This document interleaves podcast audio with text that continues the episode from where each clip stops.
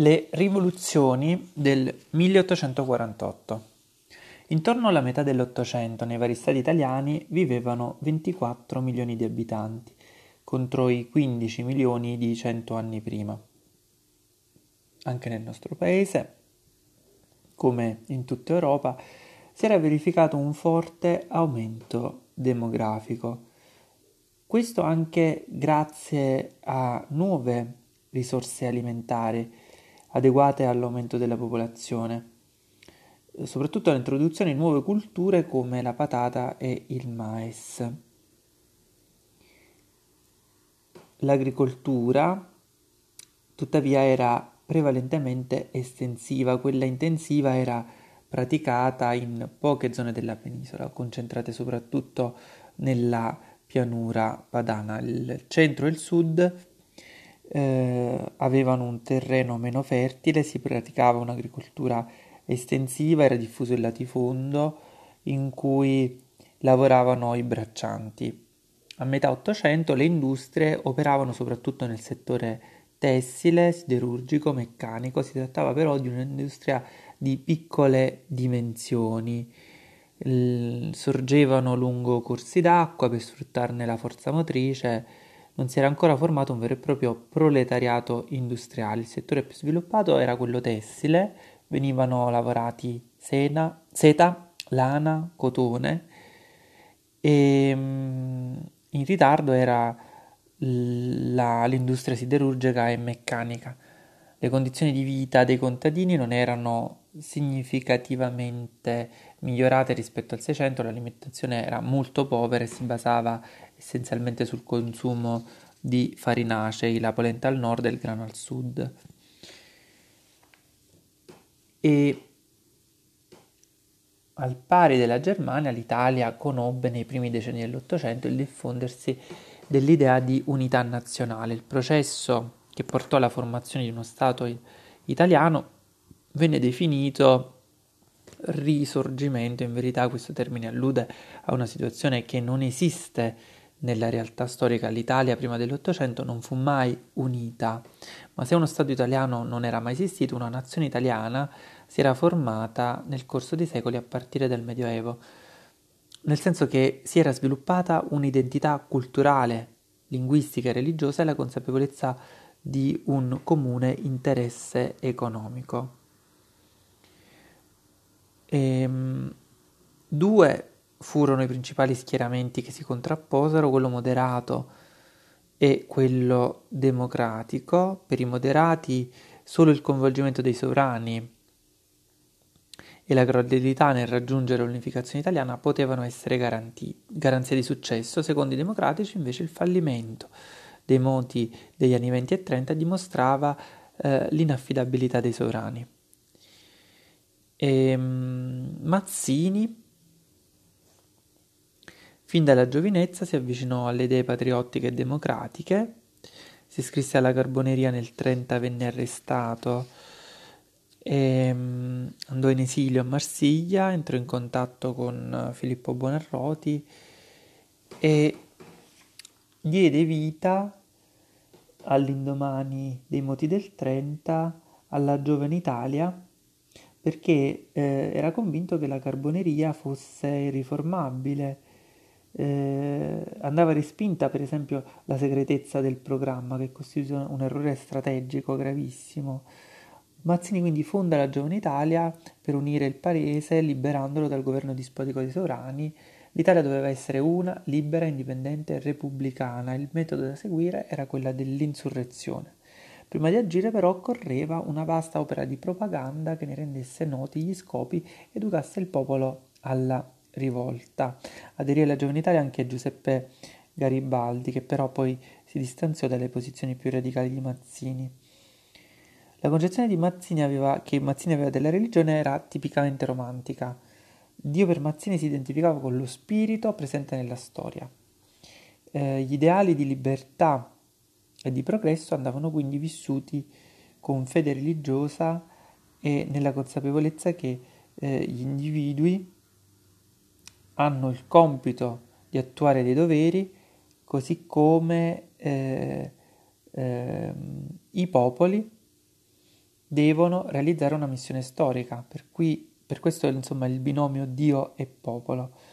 Gli italiani, dopo aver dominato il mondo con la Roma dei Cesari, per mezzo della forza delle armi, con quella dei papi per mezzo della forza dello spirito, ora dovevano ehm, illuminare il percorso della storia attraverso l'avvento della terza Roma, che era quella del popolo. Per questo Mazzini sosteneva il principio dell'associazionismo, criticava l'individual- l'individualismo settecentesco. L'individuo per raggiungere la libertà doveva unirsi alla famiglia, che a sua volta faceva parte della nazione, e, e associandosi con altre nazioni così veniva fuori l'umanità. La visione di Mazzini era profondamente spirituale, di qui la totale avversione per la concezione materialista di Marx. Occorreva pensare ma anche agire, di qui il celebre binomio mazziniano pensiero e azione. Tuttavia i limiti maggiori del pensiero di Mazzini si rivelarono proprio nell'azione. Le insurrezioni che vennero tentate in quegli anni fallirono, quella del 33 nel Regno di Sardegna, l'anno successivo nella Savoia a Genova, nel 1944 in Calabria, per i due ufficiali della Marina austriaca, i fratelli Attilio ed Emilio Bandiera e infine nel 43 e nel 45 nello Stato Pontificio e eh, in Romagna, in precisione. Eh, Mazzini fu accusato dai moderati di influenzare con il suo credo rivoluzionario il meglio della gioventù italiana, spingendola ad un inutile sacrificio. Vicino a Mazzini, nell'auspicare per l'Italia l'avvento di una repubblica fu il milanese Carlo Cattaneo, che però eh, immaginava un processo di unificazione diverso. Si doveva puntare a una repubblica federale. Cattaneo guardava come modello gli Stati Uniti e la Svizzera e riteneva che lo Stato centralizzato avesse mai mostrato storicamente tutta la sua inadeguatezza. L'Italia federale avrebbe poi in un secondo momento fatto parte di una confederazione più grande, gli Stati Uniti d'Europa. All'interno dello schieramento moderato eh, la visione confederale venne sostenuta in particolare dal sacerdote torinese Vincenzo Gioberti, per il quale, eh, il quale immaginava un primato degli italiani che derivava dall'essere l'Italia sede del papato. Per questo la sua posizione fu definita Neo-Guelfa. Eh, il liberale piemontese Cesare Balbo nelle Speranze d'Italia poneva il problema della presenza in Italia dell'impero asburgico. La formazione di uno Stato dell'Alta Italia sotto i Savoia avrebbe poi permesso quindi la costituzione di una confederazione italiana eh, e, ma il primo obiettivo era quello appunto di contrastare gli austriaci. Esponente più significativo dei filosabaudi e fulcro della politica risorgimentale italiana fu Camillo Benso, conte di Cavour. Ma a fianco a questi uomini, ricordiamo tra l'altro pure Massimo d'Azeglio, sempre nel, eh, nell'orbita del moderatismo filosabaudo, però non dobbiamo dimenticare anche il ruolo di donne come Anita, la moglie di Garibaldi, e mm, soprattutto Cristina Trivulzio di Belgioioso, che tra l'altro organizzò un efficiente servizio di pronto soccorso per i feriti e, mm, e dopo l'unità si impegnò nell'apertura di asili. Eh, gli anni 40 dell'Ottocento furono un periodo di eh, crescente crisi sul piano economico, ad essere colpita fu soprattutto l'agricoltura a causa di una carestia che si sviluppò a partire dal 1944 ed ebbe effetti devastanti soprattutto in Irlanda. Sul piano sociale, nei paesi come l'Inghilterra e la Francia, eh, in cui aveva avuto il decollo della rivoluzione industriale, la crisi economica acuì la protesta del proletariato che vide compromesso il suo già basso tenore di vita e sul piano politico non bisogna dimenticare che, seppur negati dalla restaurazione, i principi della rivoluzione francese continuavano a esercitare una profonda influenza. In quest'ottica si era diffusa in Italia la rivendicazione dell'indipendenza nazionale. Tutto ciò fece esplodere nel 1948 un'ondata rivoluzionaria. In Francia, Luigi Filippo d'Orléans ehm, diede vita a una politica ehm, espressione degli interessi della grande borghesia. A partire dal 1945, per far fronte al diffondersi della crisi economica, Guizot decise di aumentare le tasse e ciò fece crollare la popolarità di Luigi Filippo d'Orléans. Eh, l'opposizione orleanista era molto articolata, c'erano i socialisti, i democratici, i repubblicani, i legittimisti.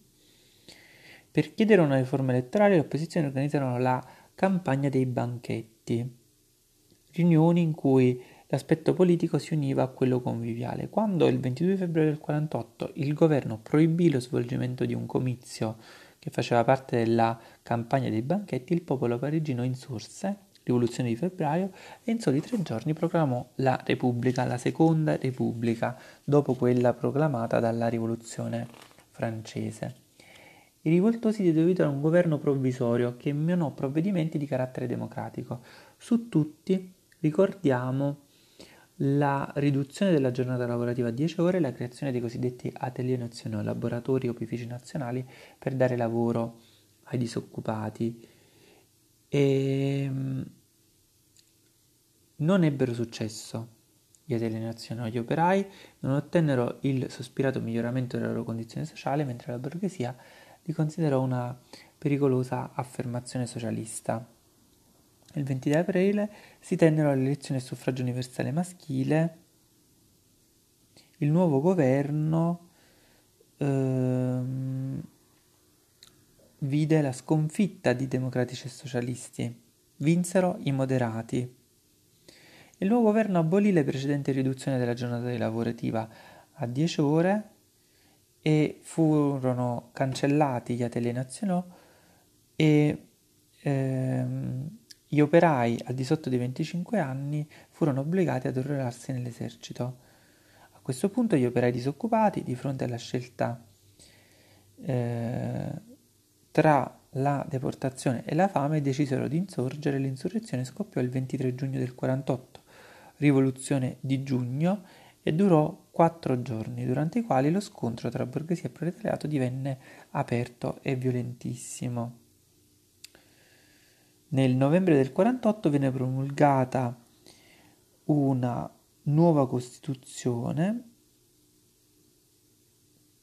che prevedeva per mezzo di un plebiscito l'elezione diretta del Presidente della Repubblica. Il 10 dicembre venne eletto Carlo Luigi Napoleone Bonaparte, nipote di Bonaparte, che ehm, nel 1951 fece approvare una nuova Costituzione che gli conferiva la presidenza decennale esautorando il Parlamento, che vedeva il proprio ruolo alla semplice discussione delle leggi proposte dal Presidente. Nel 1952, con ulteriore plebiscito, Luigi Bonaparte si fece proclamare imperatore dei francesi.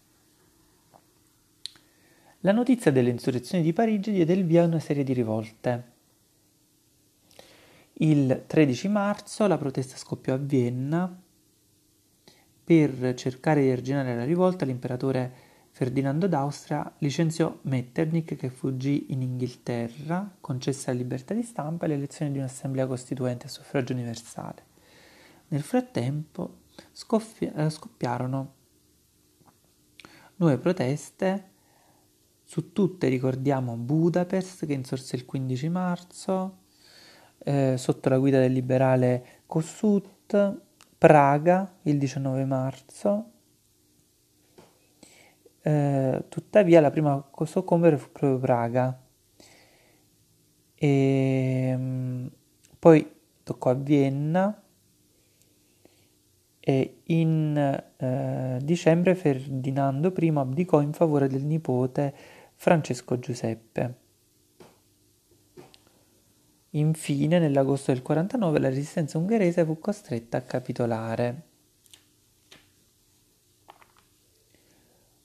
La rivoluzione scoppiò a Berlino il 14 marzo del 48 e da lì si propagò in tutti gli stati tedeschi. Le richieste degli insorti si inserivano nel contesto della Confederazione Germanica, lo Stato nato con il Congresso di Vienna, ne erano membri 39 Stati, i cui rappresentanti si riunivano nella Dieta di Francoforte, un'assemblea con poteri assai limitati.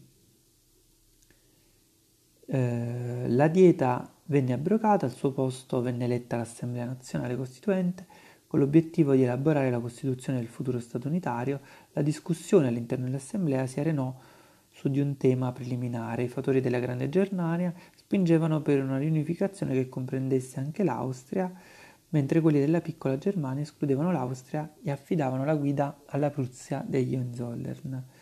Prevalse la tesi della piccola Germania. Il periodo che va dal 46 al 48 è noto come biennio delle riforme. Questa ventata riformista ebbe inizio nel 48 quando alla morte del conservatore eh, Gregorio XI venne eletto eh, Papa eh, Giovanni Maria Mastai Ferretti che assunse il nome di Pio IX. Eh, il fatto che era di idee moderate attirò le simpatie dei liberali, tant'è vero che eh, poi concesse l'amnistia ai detenuti politici, abolì la censura preventiva della stampa. Ehm, queste iniziative suscitarono grande entusiasmo. In breve tempo tutta la penisola venne percorsa da iniziative riformatrici.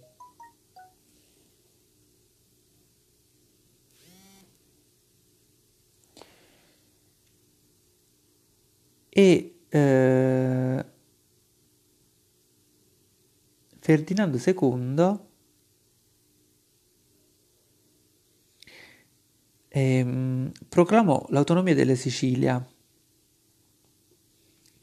e il 29 gennaio fu il primo tra tutti i sovrani d'Italia a concedere la Costituzione. Poi toccò anche al Regno di Sardegna il 4 marzo con lo Statuto Albertino.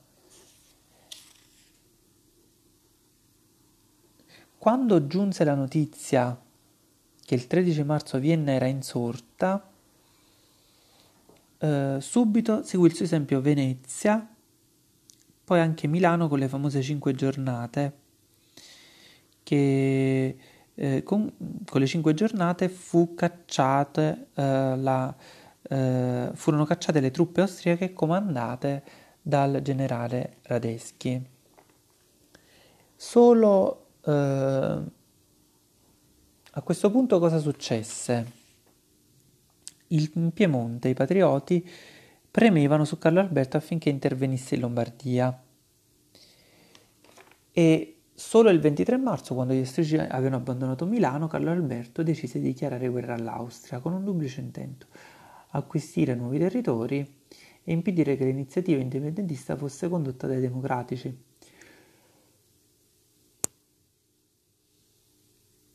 All'iniziativa di Carlo Alberto si associarono altri eserciti italiani. Vennero inviate truppe da Pio IX, Leopoldo II e Ferdinando II.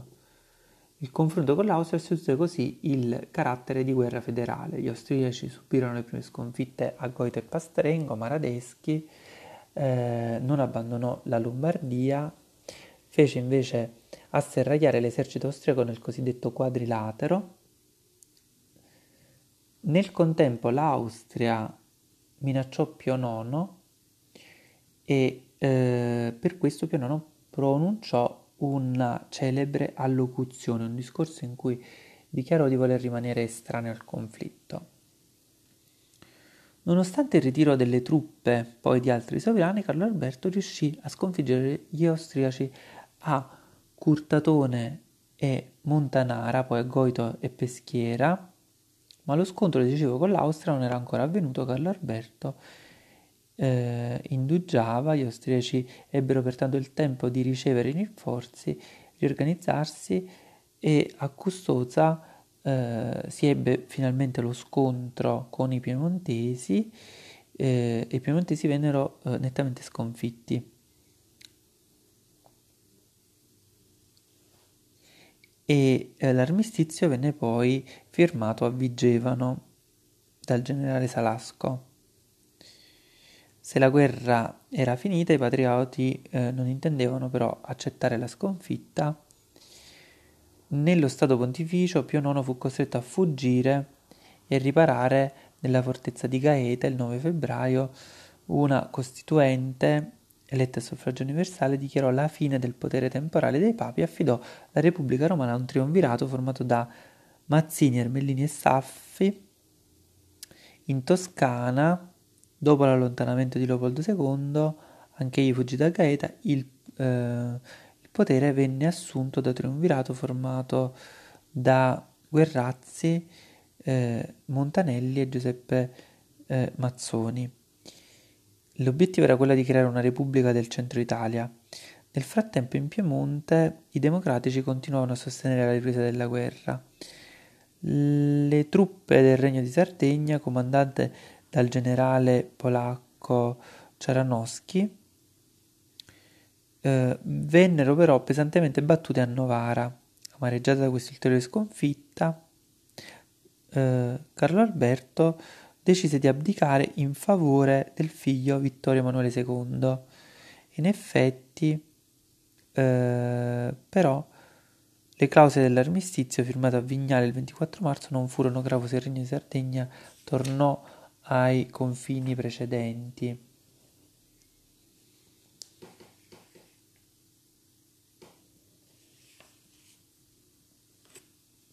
Più eh, per le repubbliche che ancora resistevano in diverse città italiane il destino era segnato. La prima capitolare fu Brescia, che per dieci giorni resistette agli austriaci, poi l'esercito austriaco intervenne in Toscana, mentre il 4 luglio truppe francesi spagnole e borboniche attaccarono Roma, che cedette nonostante una strenua difesa nella quale si distinse Garibaldi.